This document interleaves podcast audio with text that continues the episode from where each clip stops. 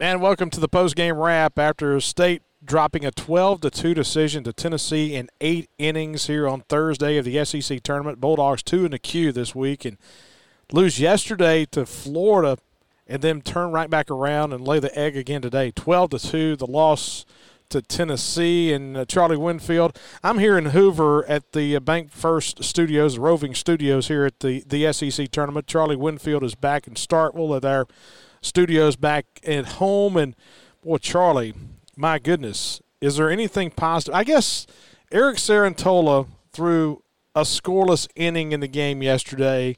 Scotty Dubrule put some balls in play. I'm just trying to look for any kind of positives because they were kind of few and far between over the last couple days. Oh, Cade Smith, right? He yep. gave us a little bit. And uh, I think overall, I think we can just decide we aren't morning people. I, I thought I was ready to compete here early in the morning, but yeah, it was just it was just not good. Okay, so now let's look at this from a, a macro standpoint. We could go by the play by play, and and and we will. I want to look back at that first inning of or the second inning with Tennessee getting the four runs in the second inning. But from a a macro standpoint, you know, we've talked for the past couple of weeks about how big is the SEC tournament for Mississippi State. Have you done enough to get a quote unquote national C before you come here? You and I are both of the opinion of it really doesn't matter, but you wanted to play well. And I tell you what, Charlie, looking back, this ain't what we were kind of asking for, was it? No, it's not because I think when I was of the opinion that it didn't matter, I was assuming that we would stay within some zone of reasonableness, that we would stay in some level of competitiveness. That if you come over here and you lose six to three and eight to five, eh, you know, that's one thing. But we got run rules. We didn't even play 18 innings this weekend, and just got embarrassed. You know, 13 to one by Florida. And boy, for all the time I've spent making fun of the East, boy, the East just roughed us up 25 to 3 in about 15 in the third inning. So, boy, tough, tough weekend. I guess it wasn't even 15 in the third. How many innings did we play? I don't know. No, we played know. 14 in the third. Yeah, so 14 in the third inning. Yeah, I, yeah, I, so. I quit counting after about four, to be honest with you.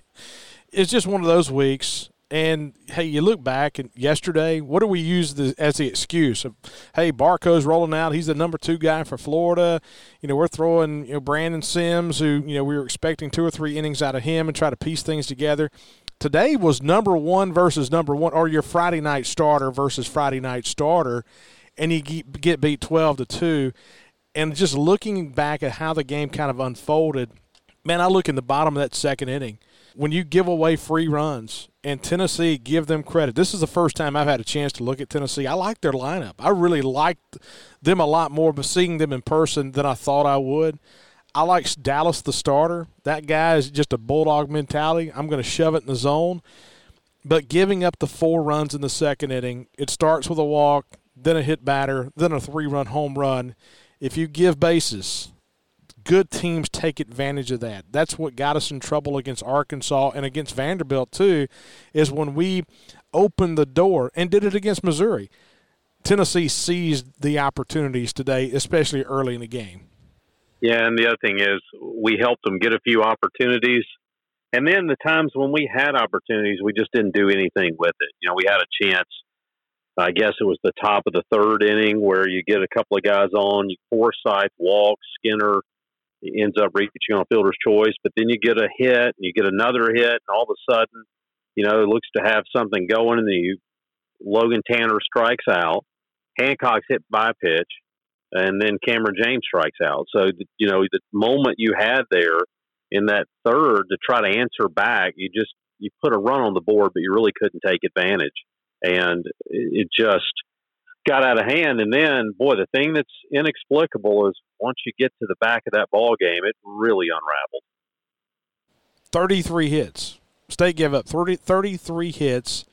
You give up 25 runs.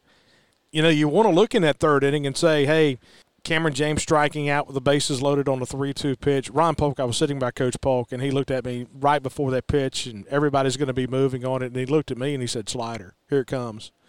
And there it was. But I thought two batters before that, Logan Tanner with a runner at third, less than two outs, got the strikeout swinging there. That's what K Dallas is. Dallas is a guy who throws a really good cutter, and he throws a, uh, some really good cut fastballs. And Charlie, explain to people the difference in a cutter and a slider. It's essentially just a grip. I mean, you're you're just throwing a cut fastball. Essentially, is what a cutter is, and you're not coming through it like a slider, which takes off a few more miles an hour. You look at a 83 mile an hour slider. A guy's throwing a cutter. It's 87, 88, but it's it's that late action. What's what's the difference in slider and cutter to you? Well, I think one of the things about it is I think it's just a little bit easier as a guy is developing to learn to throw that cutter. But I think it makes it in the sense of you're not doing as much. Really, what you're doing is just changing kind of pressure points in your grip on how you're holding it. But the big thing for me that it does is it makes it a little bit more difficult to pick up. You know, when you throw a slider, it's got a little more spin. It's got that kind of telltale dot that forms on the baseball. And so as a hitter, if you've been around, you, you see that dot, you know, slider, it's running away a cutter. It's like you go back to the Yankees. Mariano Rivera threw a cutter the entire time. It just has that very late tight break where it is the speed differential between that and your fastball is not as great, but it's just harder to see. It's harder to pick up. I'm Bart Gregory here at the SEC tournament in the Bank First Studios here in the Finley Center, just outside the stadium here in Hoover. Of course, our, our thanks to our friends at Bank First. And They've got uh, a lot of locations in Mississippi and Alabama. Their customer service is great. If you're looking to refinance your house, if you're looking for a car loan, boat loan, any kind of loan, any kind of bank service, that's who I use. Bank First, tremendous guys, great service. Moke Griffin and the gang is based out of Mississippi over in Columbus, and they do a fantastic job. And they're growing. They're a growing bank. They're growing across the state of Mississippi.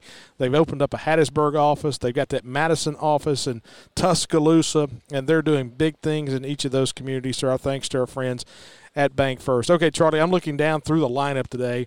Rowdy Jordan went two for four in the game today. Scotty Dubrule got a couple of hits. So we had eight hits today, which is twice the amount we had in yesterday's game. Just looking at the overall starting lineup and seeing how Chris Lemonis played it today. You put Kamren James at third base. You DH with Kellum Clark, and you bring Skinner in. Did you like the overall lineup today? Because you know it, it seems like going back to the point we've talked about – Chris Lemonis continues to push buttons to try to put people in positions. Yeah, and it it didn't really matter to me. I felt like after yesterday, you needed to do something, but in terms of who went where, I didn't care. I will say one thing that is interesting is we've now gone a couple of games, and you haven't seen Brad Cumbest really play a big role in the order for Mississippi State. You know, he pinch hit in the ball game yesterday, was hit by a pitch, and then you know today doesn't get in the ball game. And it's interesting because you kind of felt like for a period of time he had really had a chance to win left field. Then you feel like coming in, well, maybe you know the kid from Brandon's won it. You know, you kind of go through all the different ideas of you know who may have won the spot, but it just hasn't I think we still got question marks out there because, you know, Kellum Clark, as you said, DHing today. I thought Skinner drawing the start in left field was probably a reward for picking up the base hit. We were looking for anything positive yesterday, and it's almost like a message to the team when you start bringing Skinner today. Hey guys, let me tell you, if I put you in there and you do something positive, I'm going to leave you in the lineup. I thought Skinner's single yesterday in the seventh inning probably gets him the start in the game today. I was kind of surprised not to see Cumbest – out in left field yesterday in that left on left situation, and uh, with Kellum Clark being the left fielder in the lineup. Okay, one of the things we haven't talked about, Luke Hancock got hit on that right elbow. He's had that elbow problem uh, all season long. He's got the covering on that elbow and the padding on that elbow, but he took a fastball, so Josh Hatcher has to come in. Hey, it was good to see Josh Hatcher get a base hit and maybe get some confidence going into postseason play, but man, for all intents and purposes, Charlie, man, I, I don't know what to say. I mean, I, you just kind of got kicked in the teeth that's the thing about this game. Sometimes you get kicked in the teeth, and I just I don't like how we're playing right now at, at all. I was trying to decide if I were Chris Lemonis, how I would handle this. There is some instinct in you that says, "Hey, we got to flush it and move on. We got to forget it and move on." But I think if I'm Chris Lemonis, I'm probably going to have a hard time forgetting this until about Monday, because although I know I said yesterday it's kind of late in the year to be kicking garbage cans and getting into guys, the thing that has to concern you as a head coach is we just didn't look like we cared. And because, and here's why I go back to that. You say, all right, what does it mean not to care? Well, dogging it on ground balls is not caring. Not being where you're supposed to be defensively is not caring. But I guess it's just better to me than the alternative because I look and I see, not in terms of I'm happy about it, but the only other explanation is that we're just not any good. And you can say, look, I want to tip my hat to Florida, tip your hat to Tennessee. They played well. They had a lot to do with us not playing well. I get that. I understand you got to say those things.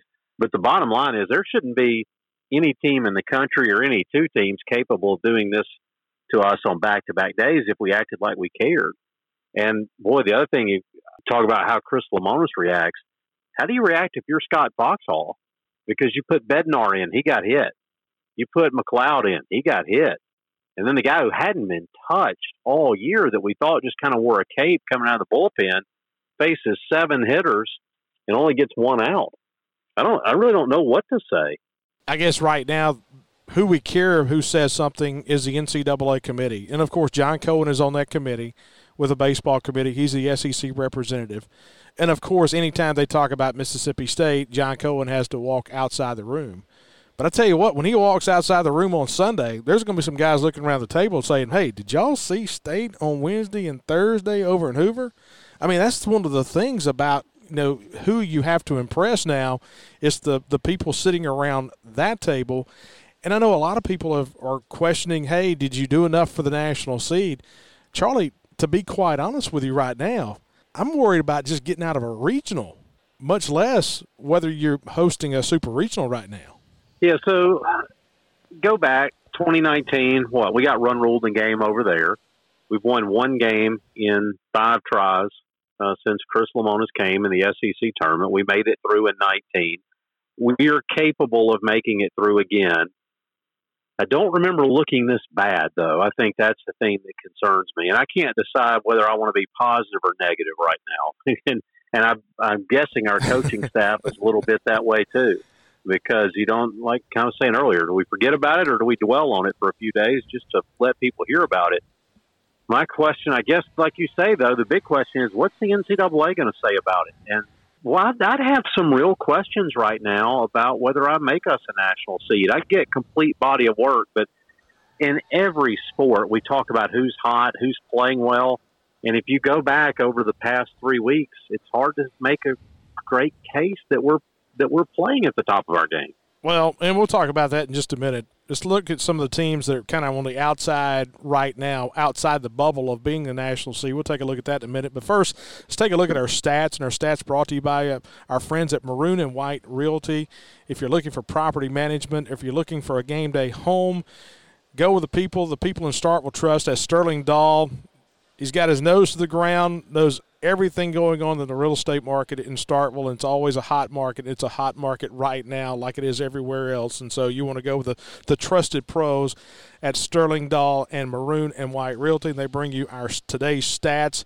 And just looking at the stats, we talked about Rowdy Jordan going two for four, Scotty Dubrule two for four. Those are the only two guys that had multiple hits for state today. You look at the top of the order for Tennessee. Liam Spence had three hits. Max Ferguson had three hits, and then he had a, three guys who had two hits each. Gilbert, the center fielder, Jordan Beck, the right fielder, and then the DH Derkay had uh, was two for four as well. Fifteen hits pounded out by Tennessee. The line totals 12 runs on 15 hits. Both teams played errorless baseball. Tennessee left six on the bases. State went two runs, eight hits, also played errorless baseball, left seven on the bases. And so that's the look at these two teams from a statistical standpoint on the offensive side. Now, here to me, Charlie, and I know when you scored two runs on eight hits, you could say, man, I tell you what, I'm really worried about our offense, especially after yesterday, the one run on four hits. But man, the pitching stats to me are the ones that really cause concern. Christian MacLeod today, four innings of work, five runs, all earned on five hits. He struck out four, he walked one, through 57 pitches. And hey, you and I brought this up. Well, you did. I'm going to give you credit. I want you to spike the football because yesterday you said if we get to the middle innings, I want to use Will Bednar. And today we threw Will Bednar in there in the fifth inning, and there's a lot of media guys sitting around me going, What is State doing right here? Charlie, go back to the point you made yesterday on the post game wrap why you bring in Will Bednar right there. Ultimately, you just do not want one of your top two starters going two weeks without throwing a competitive pitch. And if you don't get him in the ball game, when it's pretty clear we're set to come home, it didn't look like we had any chance to win that game. If you wanted to get him some action, that was the time to do it. Now that I saw the two innings he threw, I wish I could take it back. Wish I hadn't spoken that into existence because two innings, five hits, three runs, all of them earned. So faces 12 guys, gives up five hits and walks one. That's a tough day. Hey, Stone Simmons, we were looking at positives. Talked about Cade Smith yesterday. How about Stone Simmons today? One inning of work, clean sheet, threw nine pitches, got three outs. But then State goes to Landon Sims in the eighth inning, and man, Landon. Hey, we talked about this this year. It hasn't happened yet, and I, I hope we didn't talk this into existence. When you've got a guy out there like Landon Sims, who's going to fill up the strike zone primarily with fastballs, sooner or later, a day like this is going to happen. Yeah, and today was that day, and you hope that it's all over with and done. Uh, you know, it's going to have a huge impact on season ERAs and things of that like. I haven't seen his new updated ERA. I guess it's probably up over three and a half now after today. Uh, probably jumped about three points, I bet, because he only recorded one out. Yeah, three point five five. Yeah, so that's uh, you know tough on your numbers, but it, here's the ultimate thing: it doesn't change who he is as a pitcher, and you can't let one outing define who he's been. He's been really good in some big spots today. You talk a lot, Bart, about kind of the mentality and the difficulty of coming into a ball game. Sims was not coming into a ball game as he has all year long, where times are desperate, where things are tough, where we got to get a win, where we got to get an out. He was basically asked to come in and do some work in mop up duty. And sometimes you just wonder, sometimes it just doesn't flip the switch with guys. Hey, we talked to Kendall Graven about this a few weeks ago on our regular Out of Left Field show. Hey, we've talked to Chris Young about the same scenario, who's the bullpen coach of the Chicago Cubs. Sometimes when guys are wired differently, and Landon Sims is wired differently, when you come into these non leverage situations, when you're a high leverage guy, you see this as well. We talked about pouring fastballs through the zone and allows you to get hit. How about coming into a game in a non-leverage situation, and that's what happened today. Like I said, we decided we're not morning people here on this baseball team, and uh, Landon Sims isn't built for mop-up duty. We got to get him back in there when it matters. Well, the good thing is, is we will not see another morning start the rest of the year. You hope. I mean, sometimes on a rainout you'll see eleven o'clock, but that's about it. And these stats. Now we did see some elevens in the Super back in uh, what was that? 07? 07? Yep, 07. But it's still not 930. It's a big difference in 930 and 11. You would hope. Oh, absolutely. I think so. These stats brought to you by our friends at Maroon and White Realty, Sterling Dahl and the gang at Maroon and White. If you're looking for property management, give them a shout at Maroon and White Realty. Look them up on the interwebs. Fantastic people, and they know Starkville real estate. So, all right, Charlie, one of the things we also have to do is take a look at today's play of the game. Yesterday, we did not have a good play of the game. Today, we're not going to have a good play of the game. Just looking back at what you thought, and Two Brothers is proud to bring you our play of the game. Two Brothers Smoke Meats on University Drive in Starkville. If you're looking at a play of the game today, what's your play of the game? Well, you know, I passed through Tupelo earlier today. Was it Jack had his play of the game with the Sonic Drive home that time? drive um, Tupelo. You know, my play of the game may be hitting up two brothers later today, which I fully intend to do. By the way, I know we talk about the wings. Those tacos are strong, man. Yeah, that they smoked are. chicken. Oh boy. So that's going to be the highlight of my day is hitting up two brothers later tonight. But if I've got to come up with something from the game itself, I don't have anything really good to say. Um, I will say this: the thing I want to watch from this game, because I, I said something negative yesterday, because we're we don't have to be like network radio. I want to be sure that Hancock getting hit by that pitch isn't the play of the game. I hope he's okay and is able to come back. If not, uh, you may find out that ultimately the most decisive thing that happened today was him getting hit by a pitch or Tanner Allen fouling one off his foot. I hope those are not the most significant plays of this game. Well, I'll take that. I guess if you're looking during the game itself, I would have to say it was probably somewhere in that third inning. I don't want to pick out one of the strikeouts, but I, I think the opportunity of bouncing back after falling behind four to nothing, I think that's a big key. If you want to say the the leadoff walk or the walk in the second inning to to get Tennessee rolling, may have been the, the tough thing, the first tough thing, first play of the day to put Christian MacLeod in the stretch for the first time. I don't think there was any one thing today that really stands out. It was just accumulation of a lot of different things, kind of like yesterday was. And so, yeah, I'm going to say one of those strikeouts there in the third inning. When you got one, if you'd have gotten three right there, you don't know how the game changes. Because I, let me tell you this: Chad Dallas went six and two third today, one run, gave it up in the third inning, and uh, really pitched well. But like yesterday with uh, Barco, today Chad Dallas able to pitch with a lead. And when you've got an elite pitcher on the mound, and he is an elite pitcher, pitching with the lead, he looked very comfortable out there. And so, yeah, I think I go back. My play of the game is early in that uh, third inning when State had a chance to kind of blow it open and really couldn't take advantage of the opportunities. And so that's our play of the day. Brought to you by Two Brothers Smoked Meats on University Drive in Starkville, the place to be next week when the, we know the dogs are going to host a regional. And so go by and get some of those great tacos and get some of those smoked wings from our friends at Two Brothers Smoked Meats. Charlie, we got Sunday coffee around the corner on Sunday for our show. Any closing thoughts to kind of put the bow on this one in the SEC tournament? Yes, I think um, we have said before that winning the SEC tournament was a very poor predictor of postseason success. We could come up with countless examples, both with Mississippi State and other teams, where winning this tournament arguably hurt you and where losing two games and being done did not. Teams have gone on to win the national championship.